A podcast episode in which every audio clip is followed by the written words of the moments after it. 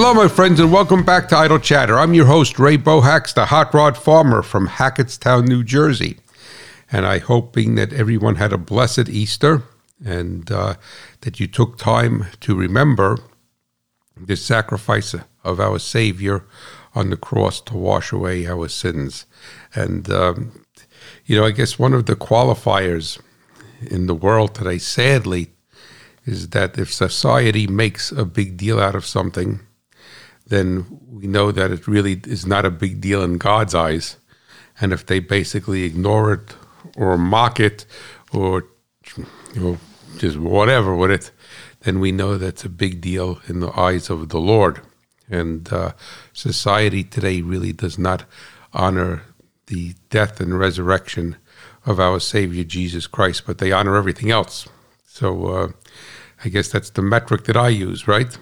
It's that if the um, if the mainstream people don't honor it, then it's something that God needs for us to honor and wants for us to honor, and I then that I want to honor. So hopefully, things are going well for you and uh, in your life and in your operation and getting ready to plant.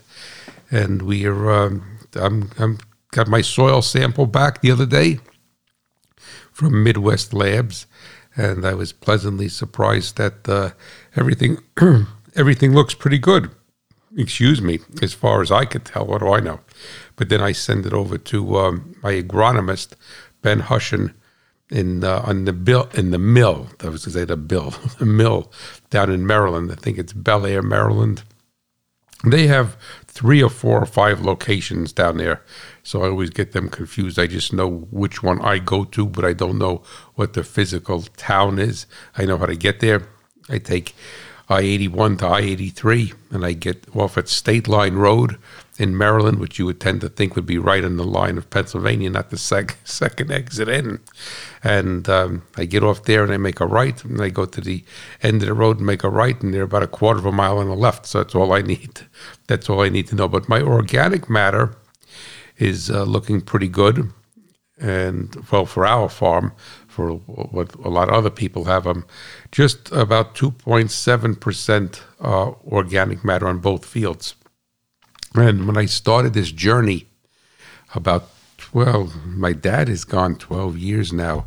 So it's, uh, I started this journey to uh, build up our soil health was 12 years ago when he died. And we were in the ones, like maybe 1.8, 1.9. So we were very, very low. So we're high twos now. So just about one point of organic matter. But as I always say, is that the uh, soil test does not tell everything. Just like when you're working on engines, the numbers don't tell everything. And the um, my the tilth of my soil, the earthworms. I mean, we had no earthworms before; they were like non-existent on this place from us. Always moldboard plowing it. Uh, the the sponginess of the soil. We have earthworm earthworm middens all over the place. The my the biological activity in the soil. I um, I once a few years back I did a Slovista test with my soil test, and I was going to do it again this year, but I I really didn't want to spend the extra money because everything else is so high. Not that you know you spend an extra hundred dollars, it's not going to make a difference. It's more psychological. You say, "Oh, I'm spending more money for this and more money for this." As a matter of fact, this is the first time in the history of our house here on the farm that I did a partial fill on my heating oil tank. So I always, since the house was built, I always fill up the tank, fill up the tank every time the guy comes and I call him, it's a fill. And at almost $5 a gallon, and it being April, they said, eh, I'm not going to put you know $1200 into the tank right now so i did 150 gallons which is the, the first time in the history of my house that i ever did that so I just I felt the same way with the soil test. I said, ah, you know, the, the fertility is so high, everything is so high, the fuel is so high, the seed is high, and then I, I just wanted to save a little bit of money, and uh, which was probably foolish on my part. But I'll do a Slovista next time. I did my full soil test, but I just some every once in a while I'll do the Slovista soil health on top of it but to be quite honest with you, I really don't know what I'm looking at with it anyway. So that was one of the other things I said, I'm going to spend this extra money and I'm not going to even know what it means. So that is that. But what I have to do is we I have to, I don't believe that I that anyone gave me a pin in my map this week, and I'm not complaining by no means, but it's just been a uh, a hectic week here with the animals, and sadly, well, I am recording this this Saturday before Easter Sunday, so it'll drop on Wednesday. And people tell you if you listen to these, don't do that, don't tell people that, right? Well, I don't care. So you're my family, and uh, I, I, tell you everything. And uh, as of right now, our beloved cat Donald has not yet returned. So I'm, I'm praying for an Easter miracle, but we're, we're not giving up hope. We're not giving up faith. And we believe that we will pray Donald back home safely to our farm where he may lead a long and wonderful life and die of natural causes many, many, many years from now, God willing. So, uh, but with that and with feeding the kittens uh, four to five times a day, and that's getting a bit of a challenge because now that their eyes are open, they want to do their own thing. So, God willing, in another week or so, they'll be able to eat by themselves, and that'll take a lot of um, stress, de stress the situation. So, God willing, not this idle chatter, but the next one, God willing, Donald is back home safely. The kittens are eating by themselves. Everybody's running around causing havoc in the house here with the kittens that the Donald and Allie and the kittens are running around. And then life will be very, very blessed here on the Bohacz farm. So I I believe I did not get any pins in my map, but if you sent me a pin this week and I didn't acknowledge it, please forgive me. And I will make sure that I do do that. But I did pull two winners for the Hot Rod Farmer license plates. And one is Mike Pearson from Virginia. And if I remember correctly, he is a truck driver for Walmart and he listens, I believe, to the radio show on Sirius XM. And then there is Albert, and he so Mike is from Virginia. And then there's Al, Mr. Albert Radloff, R R A D L O F F, and he is an agronomist. And I believe that he's actually uh, overseas right now. I believe that he contacted me and he was going to someplace in Africa, but he's he hails from Minnesota. So if you uh, hear this, Albert, please send me an email and I'll send that hot rod farmer license plate to Minnesota and it'll be waiting for you, God willing, when you come home safely from your work in Africa, where I believe that you. I think he's in Tanzania, but I may be wrong. So uh, so that's so. Congratulations, gentlemen! And next week we'll hopefully have uh, two more winners.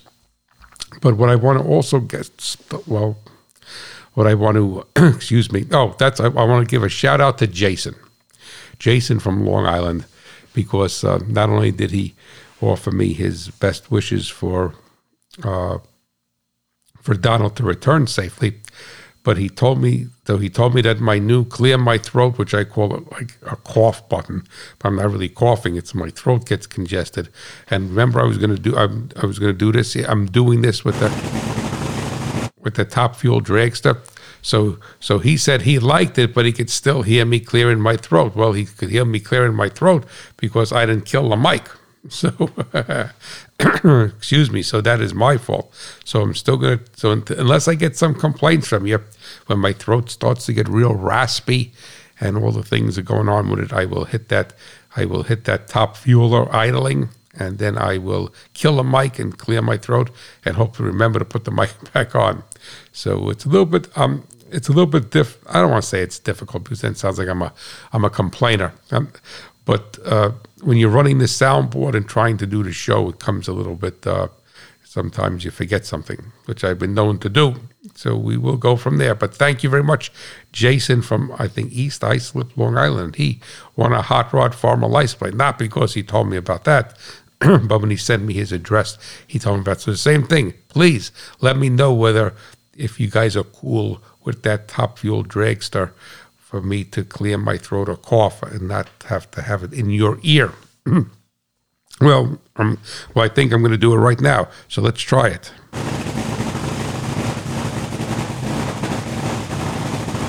All right, did that work? Well, maybe it worked. We don't know, right? I guess when I listen to the show, I'll find out. But what I'm going to talk about today, and hopefully you'll find it useful, and uh, is you know, the people, you know, well, I shouldn't say the people, it's not polite. I don't mean it that way. Oftentimes in life, and I'm, I'm, I'm probably more guilty of it than anyone else, is that we use the wrong terms.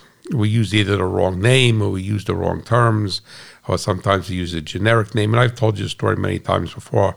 When I was a young man and I worked in a Buick dealer out in Long Island, is that there was a mechanic there, and he uh, and he went to the parts department and said that he wants a coolant switch, and it was for a LeSabre V6 LeSabre uh, with a check engine light on for a code 15, which was a coolant sensor.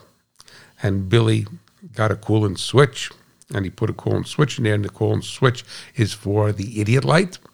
And he cleared the code and sent the car out, and the car came back a little, well, not the next day, a week or two later. I remember it was a school teacher who had the car. Little I know I was going to end up marrying a school teacher. And the check engine light was on, and they gave it to me to fix. and I saw the new coolant switch, and I said, to, went over to Billy, and and I said to him, Billy, how come you didn't fix this car?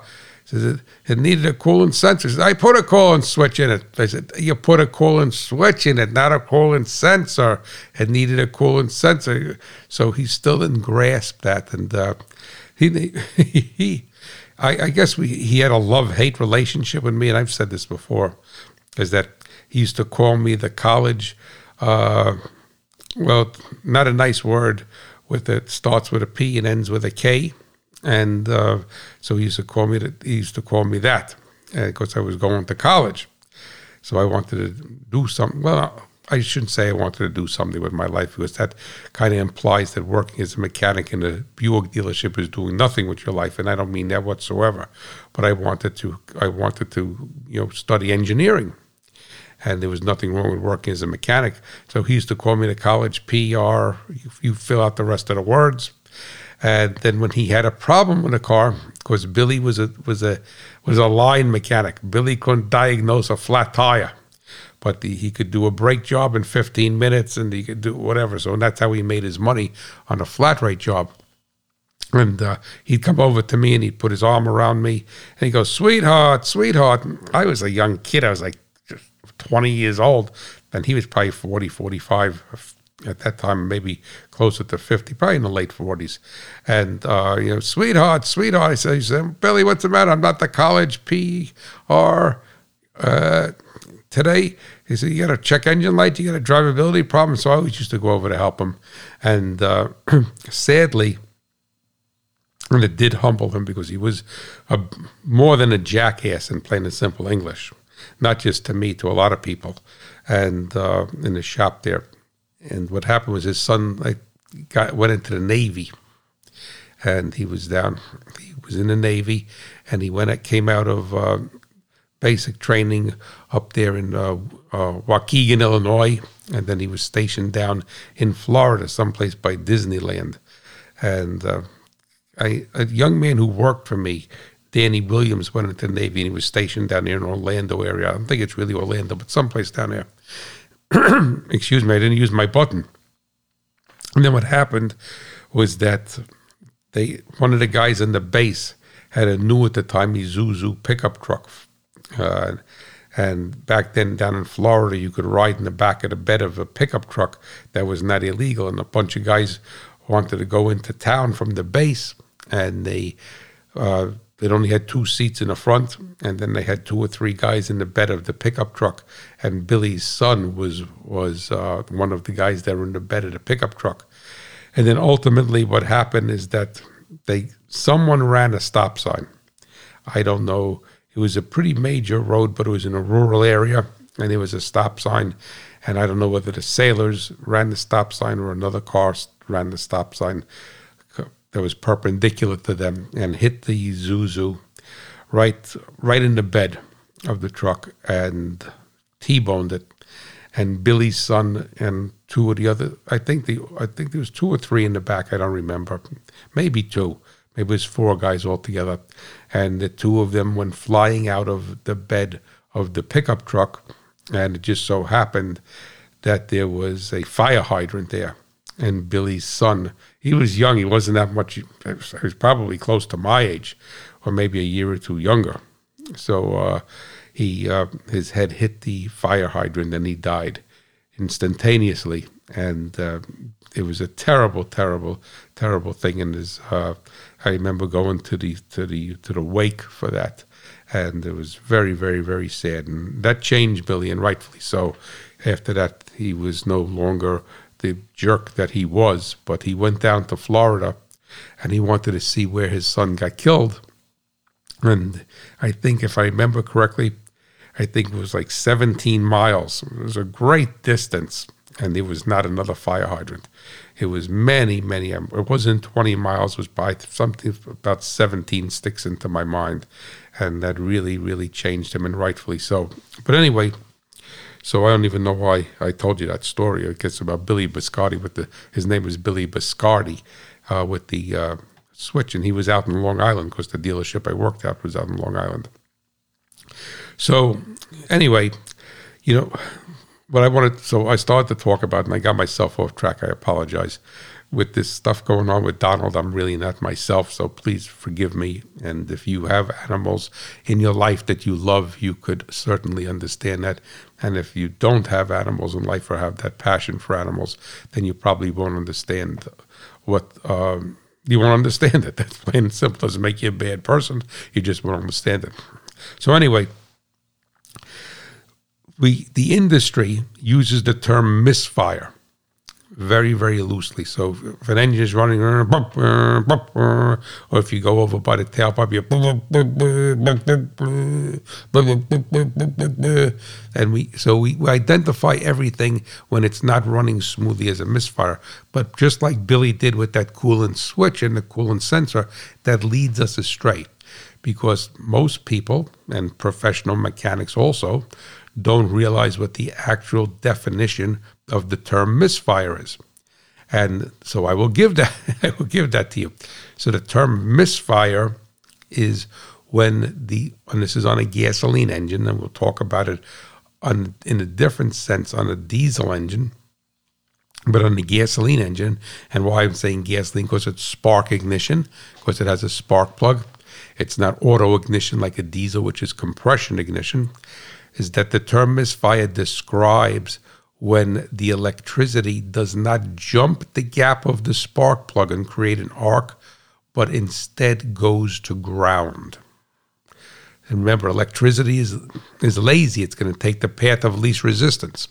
So if it's easier for it to go to ground because the spark plug is cracked, or the spark plug is wet with oil, or it's fouled, with gasoline, then it's going to go to ground instead of jumping the gap of the spark plug.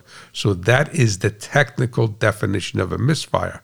So when there is a misfire, there is actually no combustion taking place in the cylinder. So arguably, let's say you have a wire a, secondary wire, a spark plug wire. We call them, uh, official name is secondary versus primary, primary being the low voltage side of the ignition coil and the secondary being the high voltage side. So you have a spark plug wire that burned through on a header, on an exhaust manifold, or rubbed through.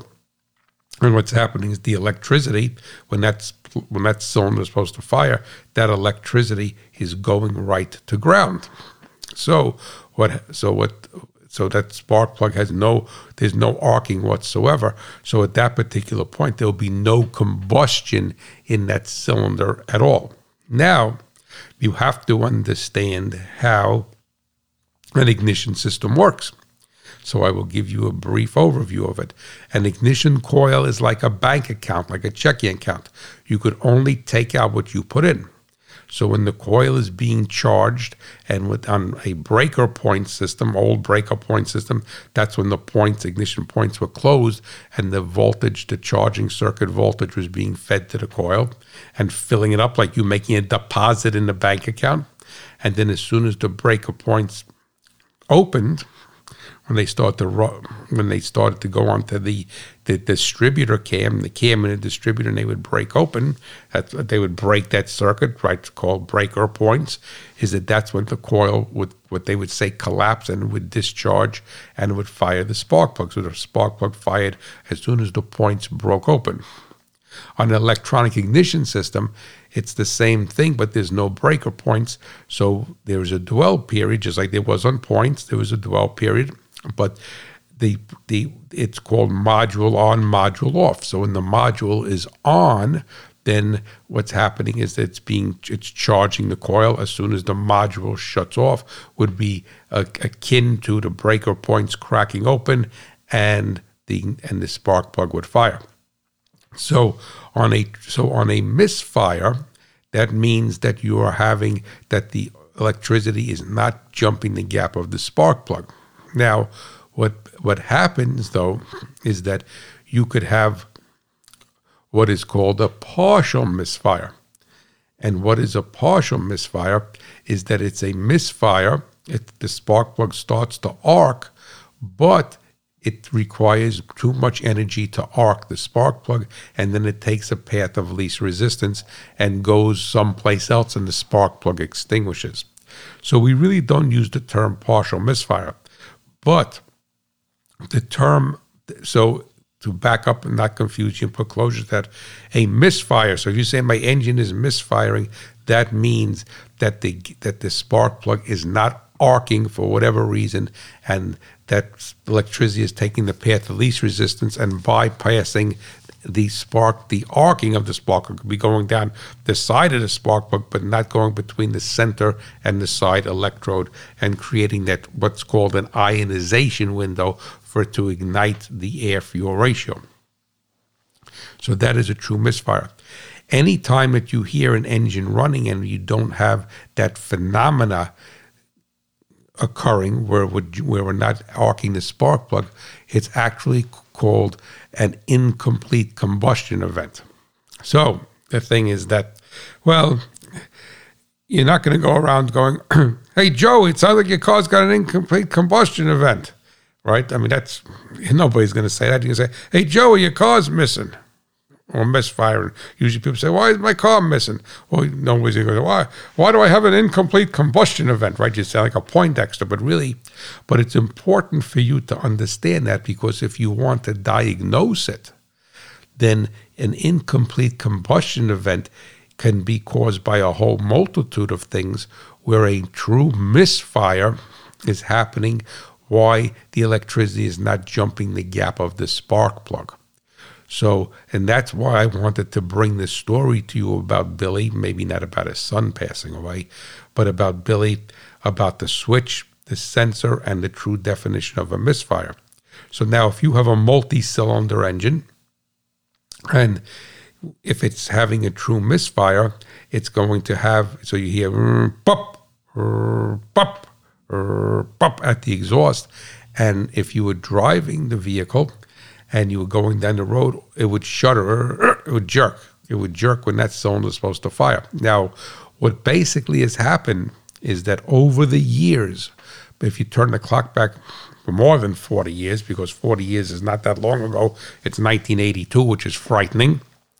And actually, I think 84 was when Billy's, when I was worked in the dealership and Billy's son got got killed. Um, yeah, because I, I had just gotten my first new car, Buick Skyhawk, and I took it to the wake. I remember doing that. So anyway, uh, you go back 50 years, let's say 40 years, when we when when vehicles had a three-speed automatic transmission and a non-lockup converter. And you say, what the heck does this have to do with a misfire?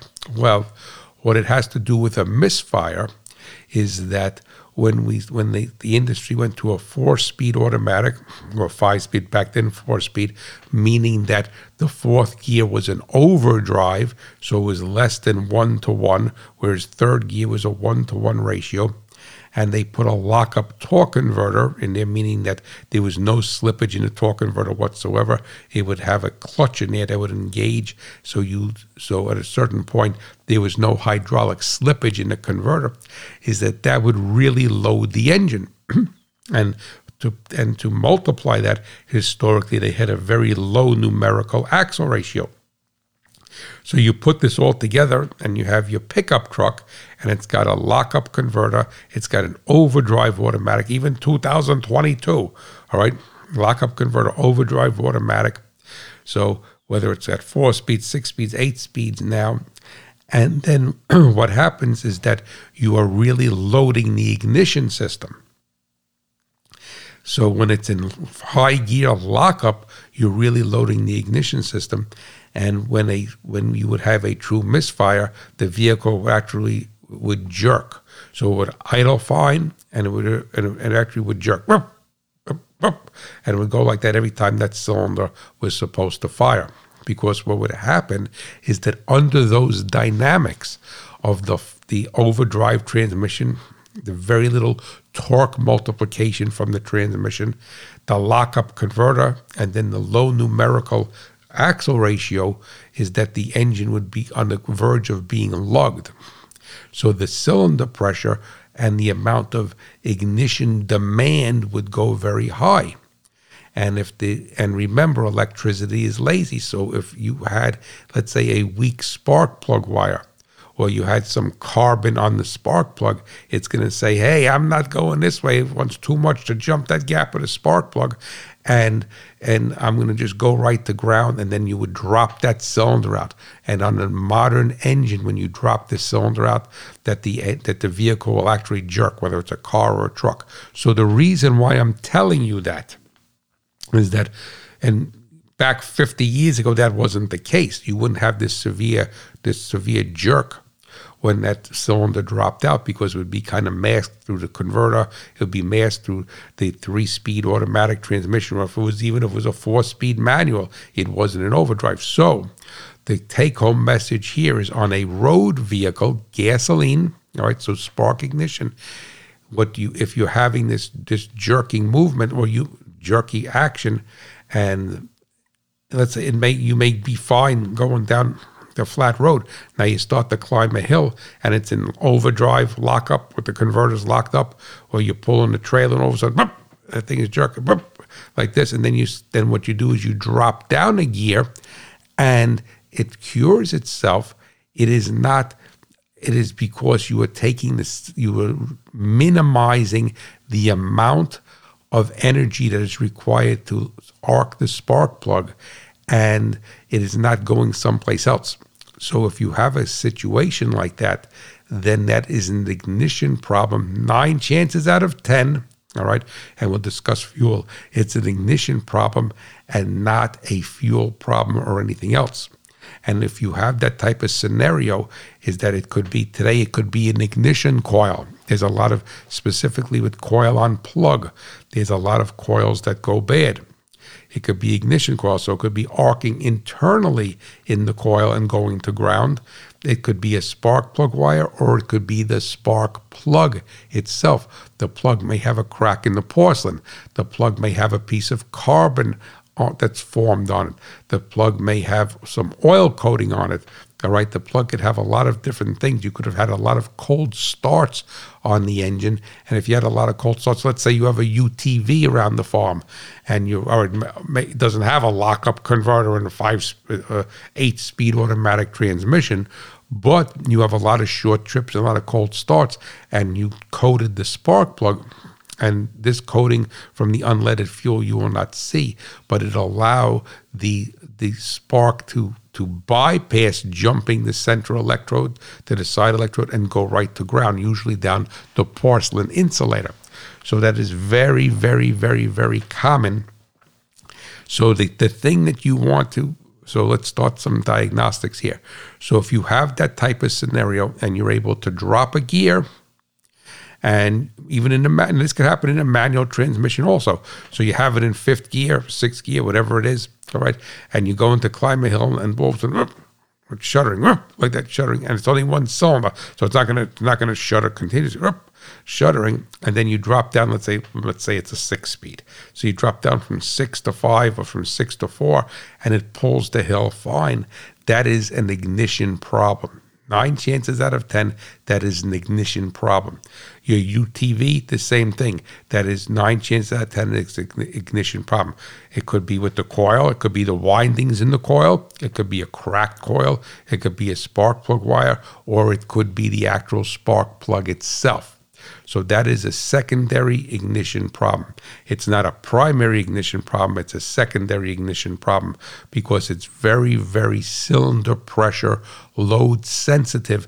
And remember, the cylinder pressure is going to demand the higher the cylinder pressure, the higher the ignition demand, more pressure on the coil. I'm saying pressure, more load on the coil to jump the gap of the spark plug. That's why when you're checking an ignition system, is that they have a spark plug tester. People go and check for spark, and I've discussed this on the show before. Then they pull a wire of okay, crank it, okay, got spark well, you have spark, and uh, you have spark. If you pull a spark plug out and even ground it, it's jumping the gap of that, jumping the gap. All right, under atmospheric pressure, which is very, which is much much easier than jumping a gap under cylinder pressure when the piston compresses that mixture and that fuel air mixture and it has to ignite. So jumping the gap in atmosphere 14.6, 14.7 pounds, all right, versus 500 pounds, or 300 pounds of cylinder pressure, all right, as the engine is running. So big, big difference. So, so that is so if you are running into that where you have it, and a good indicator is drop a gear Drop a gear, the problem goes away. The engine pulls fine, idles fine, drives fine, up until that load is that we want to look at ignition. And it's the same thing, like I said, whether it's a UTV, whether it's an ATV, whether it's an irrigation pump. All right, it's dry in a lot of parts of the country. Sadly, a lot of guys still are, running internal combustion engines. A lot of running spark ignition engines on irrigation pumps, on center pivots. So if you're starting to really put the load on this thing, and it's going to bupper, bupper, bup. All right, so you say, well, that doesn't have a four-speed overdrive automatic transmission lockup converter. No, but it's got a high, big pump on it that's pumping water. So the thing is that you may find, so it's just something to, to, to keep to keep that in mind, and that's whether it's a 1982 or 2022. Even if you're running an older gasoline tractor, let's say you're running in for an auger, you're plowing snow, what you're doing mowing around the farm, it's not going to be as sensitive as a modern engine with a with a a multi-speed automatic transmission and a lockup torque converter and a low numerical axle ratio. But the same thing will happen is that if you're putting that tractor under load, so let's say now that you're going and you're driving to the field and you're gonna, I always bring up a chisel plow, right? Or um, even though I don't plow, I'm no-till, but I'm, I'm talking about that you can. A reason why I bring up a piece of tillage tool, you got a disc harrow or a cultivator, something that's really going to work the engine and you drive into the field and that thing is running beautiful, whatever, your old John Deere, your old Ford, whatever it may be, and then you put the load on over, so the thing that you want to keep in mind is that if you hear all cylinders, then what happens is, and we're going to get into that in a couple of minutes, is that that's going to be something that's common to every cylinder versus if it's right, then that's going to be common. That's going to be isolated to one cylinder. So keep that in mind. Now, the next thing that I want to that I want to say to you is that if you do have a weak coil, let's say we're bringing back that old farm tractor with the gas engine on it, then what will happen is that you will have a a, a an event that's going to most likely impact all of the cylinders under that load condition. So let's just, I was saying, you're pulling a piece of tillage equipment and it's fine under no load, and you start to put in the load, and the thing is bucking and bucking and shucking and doing doing everything, and then you release the, you take the load off of it, and it idles fine, or you you drop it, then drop a gear, then, and it's a little, and it's it could be hundred percent better, or it may be just a little bit better. That historically, that is ignition historically but we're going to get into that in a couple of minutes because but but it could be fuel, but historically when you when you change the load and the and the and the the the partial combustion event disappears, then it's usually ignition system. All right. So now the next thing that I want to get into is that, and let me just go back into this for a second. You should you should get used to because probably no one has an oscilloscope, which is fine. And I mean, I don't have an ignition scope anymore. I have an old scope; it doesn't work on anything that's new. But the thing is that you should get you should get into a habit, not a habit. You should identify the specifications for the primary and secondary resistance of an ignition coil, and they're in shop manuals. All right. So uh, if you have an engine with multiple coils, that's almost like your shop manual because if you check them, and let's say this one, the primary resistance is is nine tenths of an ohm, 8.85, 8.87, 3.7, then then you know by osmosis, right, that the one with 3.7 is is got a problem.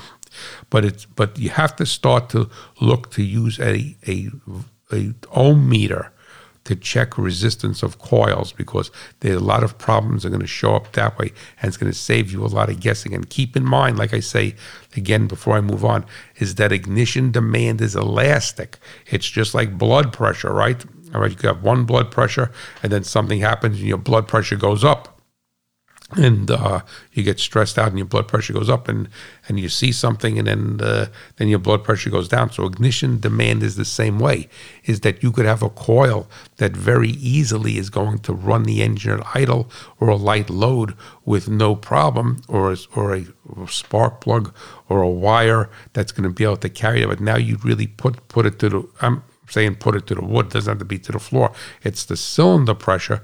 And now all of a sudden the electricity says, I'm not jumping that gap with a spark plug. Now keep in mind also that ignition wires, as they get old, that they start to leak.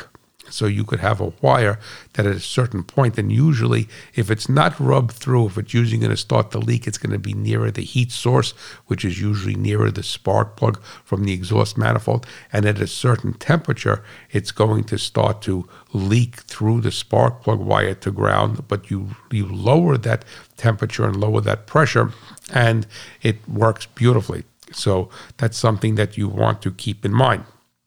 Now, Another, and I've used this term, even though it's incorrect, is that people talk about a lean misfire. Now, what is a lean misfire? And here is before I told you it's really not a misfire, but we're going to go with the terminology that the industry uses. And what a lean, and when you have a cylinder that is too lean, there is not enough fuel in the combustion chamber to propagate the flame. So there's too much air and not enough fuel. The way I like to teach this is that let's say that you're uh, you're trying to get across a muddy um, uh, a uh, a muddy creek, uh, not a let's say a small creek, right? And there's rocks in the creek. So what you're going to do is you're going to try. Your goal is to try to to step from one rock to the other rock to the next rock, so that you can get across the creek without standing in the water. Right? Makes sense. Now, let's say you go, you start to go across this creek, and there's a rock here, there's a rock two feet apart, good, beautiful, two feet apart, beautiful, three feet apart, beautiful. The next rock is six feet apart, six feet from the next one. Well, you're not going to be able to stretch six feet and put your, and, and so you either at that particular point, you're going to have to try to jump, which if I were to do that, might as well just call an ambulance because I'm so uncoordinated, or you can have to walk in the water till you get to the next rock. So the rocks are too far apart for you to propagate, to travel across that creek without you stepping in the water. Well, the same thing happens in the combustion chamber, is that you could have a two, or if you have too lean a mixture, then the way an en- engine is designed is that usually the spark plug is going to be located in the most hottest and the most turbulent and where it's going to see the air fuel ratio come in. So you could possibly have enough air fuel ratio to to ignite to ignite the mixture right there initially, but because the fuel molecules are too far apart from the air molecules. There's not enough mixture there. As the flame starts to travel away from the spark plug towards the cylinder wall, it cannot jump, just like you cannot jump the six feet to get to the next rock. And instead of you would get your feet wet and have to walk in the water, inside an engine, the flame actually extinguishes. And the industry calls that a lean misfire. But what basically happens is that the demand, on, and even though I said it's not really a misfire, but the demand on the spark plug starts to increase. And if you were to look at a secondary spark plug pattern, you would see that the that the uh, that the uh, the voltage starts to go up as the flame starts to starts to hit the leaner mixture. Then at one particular point, what could happen is the voltage would go up high enough where the spark plug could no longer, the coil could no longer support it. And then that electricity needs to go someplace. So it's going to jump to ground. And that particular point, it may have jumped to ground through the side electrode, I mean, through the central electrode. and may go through the wire. It may go through whatever. All right. So it's going to jump to ground, or it can still jump the gap of the spark plug, but the the flame extinguishes itself. It doesn't propagate. So the spark plug is still arcing, tick, tick, tick, tick, tick, tick, tick, tick. But what happens is the flame dies out because the just like you stepping in the water, that the rocks are too far apart, the fuel molecules are too far apart. So the thing to keep in mind is that if you have a very lean cylinder condition, now this condition could be on all cylinders, it could be on one, only on one cylinder. If you have a very lean condition, it's going to have the propensity to stress the coil, stress the ignition system. So you could have two issues going on right there. You could have an ignition coil or ignition system that is truly having a misfire because the ignition demand is so high, because it's trying to jump the gap. The fuel molecules are too far apart from the air molecules. There's too much air, not enough fuel, not enough rocks to walk across the stream. All right, or you could have a core, and then and the flame is dying out because of that. But the end, the end result is that you're having a partial combustion event. You're only burning part of the fuel, and you're not burning all of the fuel. Now, historically, then again, when you have that type of condition, what you will do is that you will not get that jerkiness, as I said, under load, that bup, bup, that that that that situation is that the engine may shudder a little bit. It may it's right, run rough, but you're not going to get that that very defined like hitting with a hammer, bump, bump, that, that jerkiness as you would with a lean condition, as you would with a a ignition true ignition problem. But like I said, there's a crossover there, so it all depends what's what you know what's happening with the fueling. So now keep in mind is that a lean condition, we'll call it a lean misfire, we'll use the wrong term, but that's the term that the industry uses. So that means there's not enough fuel in the combustion chamber for the flame front to propagate and the flame extinguishes. Now, but the operative word there, operative words, a plural, right? There's not enough. That's not saying that there's no fuel there's not enough fuel because if you have no fuel coming into the cylinder, then there's no then you could then you could still jump the gap of the spark plug. All right, have to jump it under the pressure of compression, but there's no there, but there's no combustion whatsoever. When you have a lean misfire, what will happen is you'll have partial combustion, so you'll burn the fuel that is readily available to ignite, and then the rest of it will go out the tailpipe as unburned fuel, which is an emission called hydrocarbons. So if you go over there, and a lot of people, you know, and the analogy that I make, excuse me, I didn't use my button, but the analogy that I make is that you know you could ride by a crop at 60 miles an hour and you could if, if it looks crappy from the highway at 60 miles an hour then it's almost dead all right, because most crops look pretty good at 60 miles an hour until you get into the field and start to look at it. So the thing basically is, that what a lot of people do, and I'm a proponent of this, is they smell the exhaust. And because they smell hydrocarbons, which is unburned fuel, because of a lean misfire, they put themselves down the wrong path. So that would be like me planting, excuse me, planting my crop without taking a soil test or going and wanting to do some some um, in season fertility or foliar foliar feeding or a uh, or a side dress of something and not doing a tissue analysis because the tissue analysis obviously is going to show you what is getting into the plant and when it's when it's combined with a with a soil test, a soil test and a tissue analysis, then you would be able to see, okay, we have it readily available in the soil. It's not getting into the plant. Then we know that it's getting tied up. We have too much of one thing and not enough of the other. So if we so the thing is that it needs to get into the plant. So the same thing is going to happen with the engine. So they go to the over to the exhaust and they say, oh, the exhaust stinks on this, right? And they think that it is too rich because they're smelling their nose can well a trained nose can tell the difference to a, to a certain extent between hydrocarbons which is unburned fuel and then carbon monoxide which is partially burned fuel. All right so now you may say well you said it's partial. No no no it's partial combustion there's a difference between partial combustion and partially burned fuel. When you have too rich a mixture, you are not burning all of the fuel that you're putting into the combustion chamber. So that's like you going to a buffet and putting a lot of food on your plate and not eating it all. It went onto your plate, your fork touched it. All right, so that's partially burned. Whereas if you have hydrocarbons, you have unburned fuel. So what happens is that you have the food on your plate that did that you did not touch. So you say to the waiter, "I'll take this away. I didn't even touch it." Right. So the thing basically is, is so you so there's a difference in the smell, but I mean whatever. Unless you're really around it, the thing is that you're not going to others. But don't think because the exhaust has a certain smell of fuel that that you what you perceive as being rich, usually it's the other way around. It's lean. So if you so if you have your lawn tractor and you say, "Boy, this exhaust really stinks," I guarantee you it's lean and not rich.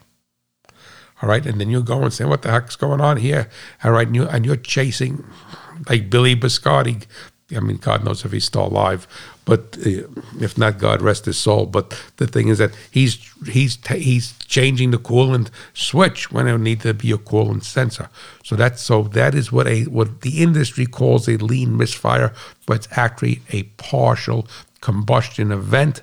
All right, if you want to look at it technically, there's not enough fuel in the combustion chamber to for it for the flame to propagate. So now why is the engine lean? And the engine, if it's a carbureted engine, it could be lean because the carburetor is set too lean, or it has a, a, a, a massive vacuum leak, or an older engine could have a, a bad PCV valve that's creating a, a, a manifold vacuum leak, or you could have a lean condition on only one cylinder. Let's say you have an intake manifold gasket leaking and it's only lean on that one cylinder. So that one cylinder would lean misfire because it's getting too much oxygen and not a, or too much air, I should say, and not enough fuel in it but the others are all fine. Now, on a port fuel injection system, you could have the same thing happen. You could have an injector that's not atomizing the fuel properly. And you have to remember, you have to atomize the fuel for it to burn. And atomize means broken into small particles, but still in a liquid form. So if it's not atomizing the fuel properly, or it's it's very carboned up and it's spraying over to one side. So instead of having a nice conical spray pattern, just like you would on a sprayer tip, right? So if you're going to put down some sort of product on the field, all right, whether it's a pre-emerge or whether it's a foliar, then you have different tip designs because you want to either have small droplets, large droplets. But unless you're doing a, a streaming something, you don't want it to be a stream. You want it to be a fan. It's just going to be is it a 50 degree fan, a 90 degree fan, a 30 degree fan, what have you, but you want it to be fanned out. And the thing is that, so the same thing happens if you have a dirty fuel injector, then what will happen is that it may be, it's not fanning the, it's not fanning the fuel, what it's doing is it's spraying to one side. So you're having, so you're saying I'm fueling the cylinder, but it's acting like a a partial combustion event, that's right, because you're having a partial combustion event because you're not able to burn the rest of the fuel because it's in liquid form. So it's the same thing. So if you look at your sprayer on the farm, there's a lot of the same dynamics that work, all right, because you're taking a liquid and you're breaking it up and you're trying to and you're trying to move it through an orifice. On a on a on a farm sprayer, it's the orifice in the tip, and on an engine, a diesel or gasoline engine that has injection, it's through an orifice that's in the nozzle or the injector, whatever you want to call it, right? So so keep that in mind. Now also, and I'm a big to ad nauseum, I've spoken to you guys about carbon deposits on the valves. Now keep in mind is that when you have a lot of carbon deposits on the valves, which is called IVD, intake valve deposits, and specifically on a port injected engine, but on a carbureted engine also, is that that carbon will act like a sponge and that will wick in fuel. So you could very conceivably, and now you have to remember at low speeds, their engine has very, very low port velocity. So there's not a lot of air going through the engine. All right. So what happens is that it's low and it's low and it's slow port velocity. So now this carbon acts like a sponge and wicks in that fuel.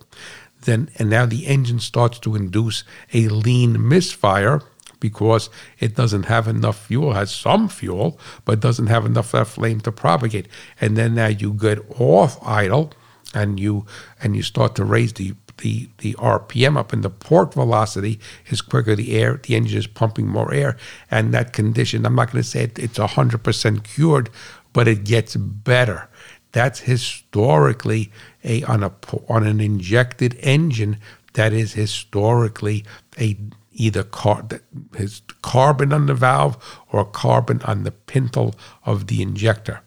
So the thing doesn't have a good spray pattern, or the valve carbon is wicking in the fuel. Then, as the velocity through the port goes higher, the air actually starts to evaporate some of it off, and then the in-cylinder air fuel ratio goes richer and may achieve a result where it is good enough, where it does not it doesn't set, uh, uh, I shouldn't say set trouble code, where we have a, a, good enough combustion event that you're not perceiving it. All right, so let's put it let's put it that way. So that's something else that you want to keep in mind. All right, so that's why I say it's very very important because if you're saying to yourself it's misfiring, then by true definition that's electrical. All right, but you could have a lean. Now you could also have a condition where you have a mechanical problem in the cylinder. So let's say you have a broken ring right?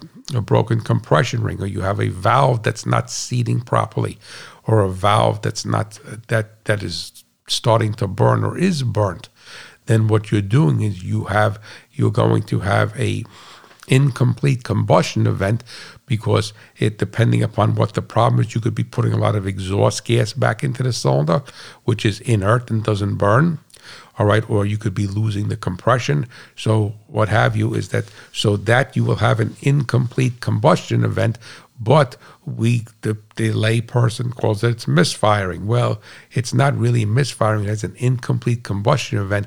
And if it's not fuel, and if it's not and if it's not electrical, then the problem is mechanical, and it's you and it's it's it's mechanical. It's in the engine. All right, so that is that is something that you want to keep in mind. Now, the other thing also is that the EGR valve, gasoline or diesel or exhaust gas recirculation, will have a propensity to build carbon, especially on a later one, and especially on a diesel and some gas engines, right? Because they have a liquid cooled one. And if you do a lot of short trips, a lot of cycles like that, you're not good with using the proper oil, a cheaper oil that doesn't have the additive package that the manufacturer wants. You're going to build a lot of carbon in that and sludge in that EGR passage. And if that EGR passage starts to get carbon up and does not close, then you are always introducing inert exhaust gas. And the term inert means that it's not going to combust. So, in essence, it's acting like leaning the mixture, but it's not leaning it with, with, with air, which is oxygen and nitrogen. It's leaning it with exhaust.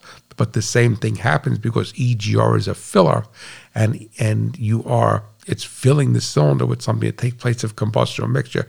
So you could induce a lean type of misfire with this cylinder not being a fuel delivery issue. You're delivering the right fuel, but you are diluting it. And the term the industry uses is EGR dilution. And that's on gasoline or diesel.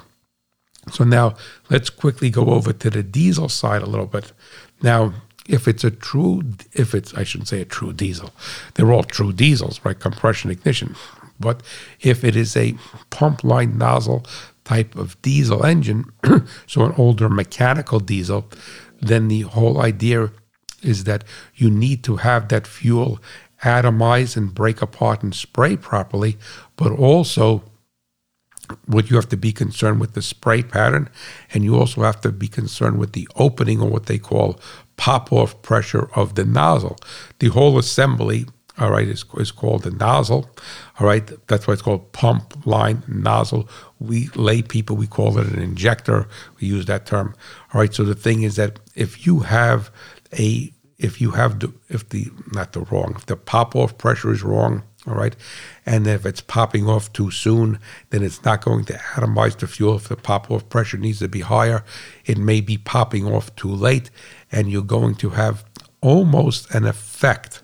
All right it's not going to it's a different dynamics because we're not inducing a spark to to try to light the mixture. We're using heat to light the mixture uh, of light the mixture to light the fuel to have the, but it's still the same thing. A flame is going to expand across the bore so you will you will have an a cylinder that will be down on power that it will it will have an incomplete combustion event so it's going to have not a clean exhaust it's going to have a what i call pardon my language a farty exhaust all right and if it's only on one cylinder, then you're going to see it. Then you're going to have it. All right. So the thing is that you have to start to learn to listen to the exhaust on engines. If you aren't already doing it, the exhaust on engine is going to really tell you a lot of what is going on. So that's very, very common. You don't have to worry about ignition on it because there is no ignition.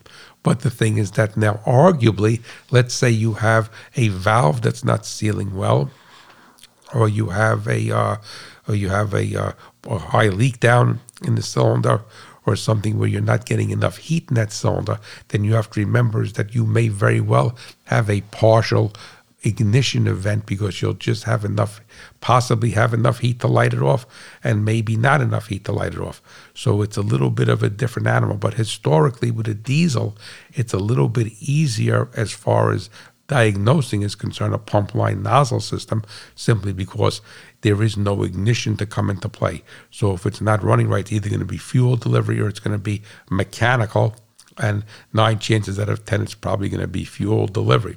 But if you go to a tier four type of diesel that it's electronic, then you still have those same dynamics, but you have to be concerned with the response of that injector assembly, the piece, whether it's a whether it's a HEUI type of injector and it's got it's got oil pressure and it's gummed up. So if it's gummed up inside from from oil changes, remember a HEUI type of injector, all right, can get dirty on two sides. It could get gummed up from the engine oil, so it's going to be slow mechanically to respond, and it could get carbon deposits and deposits from the fuel and from the combustion event on the pintle.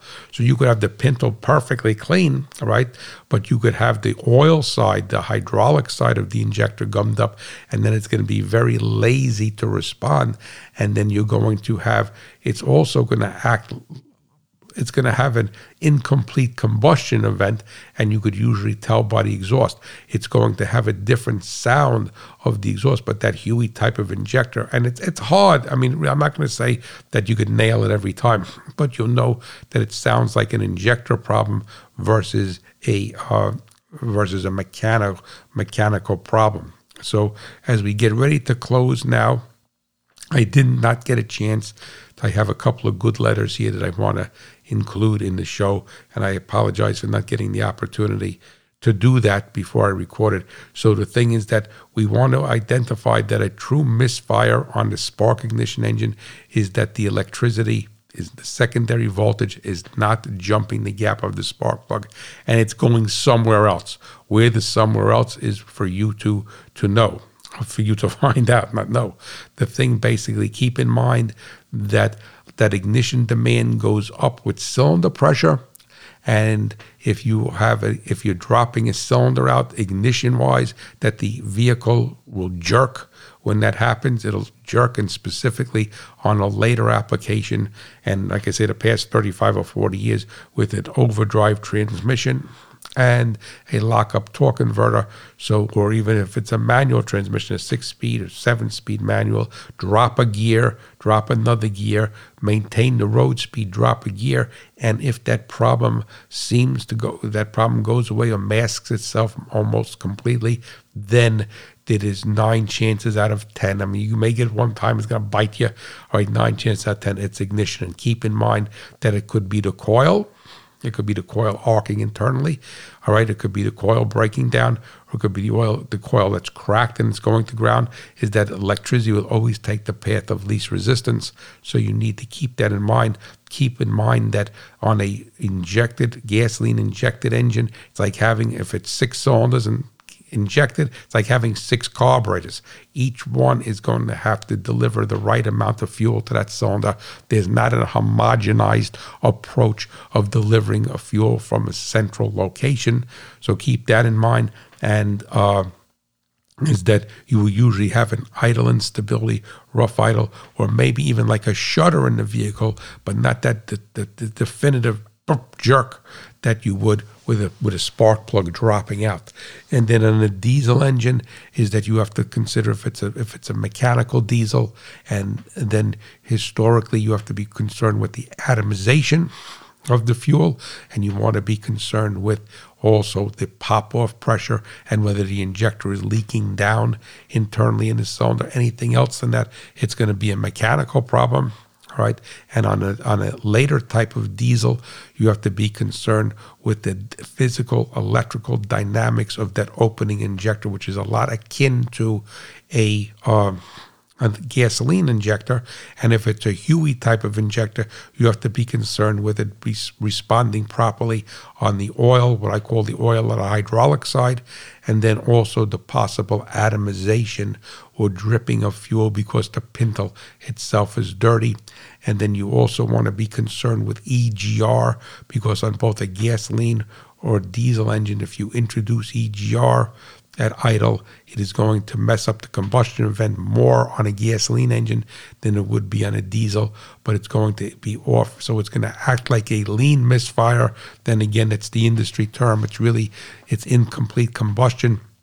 But instead of bringing air in, oxygen and nitrogen, right, you're going to be bringing in inert exhaust gas, which is not going to have enough fuel in the combustion chamber to let it burn, and it's not going to want to burn. So that flame will only propagate a short while, and then it will expand. I mean, not expand; it'll it'll extinguish itself. And keep in mind, like with a diesel, there is flame propagation, just like there is in a spark ignition engine. If anybody tells you it's explosion, it's not explosion; it's flame propagation. Is that when that flame has got to expand across the board, since it can't go, hopefully lift the cylinder head off, it pushes down against the piston. That's what is the chem- chemical to mechanical energy exchange process. So, listen, I want to thank you all for tuning in today, and I apologize for uh, for not being uh, maybe on the money or uh, having that much enthusiasm in my voice today, but I explained that in the beginning of the show, and I want you to know that the Hot Rod Farmer is pulling for you, the American farmer and rancher, and my beloved, beloved America. You have a blessed day if you're planning. Be safe. All right, and I'll catch you next week. Bye bye. Thank you for listening.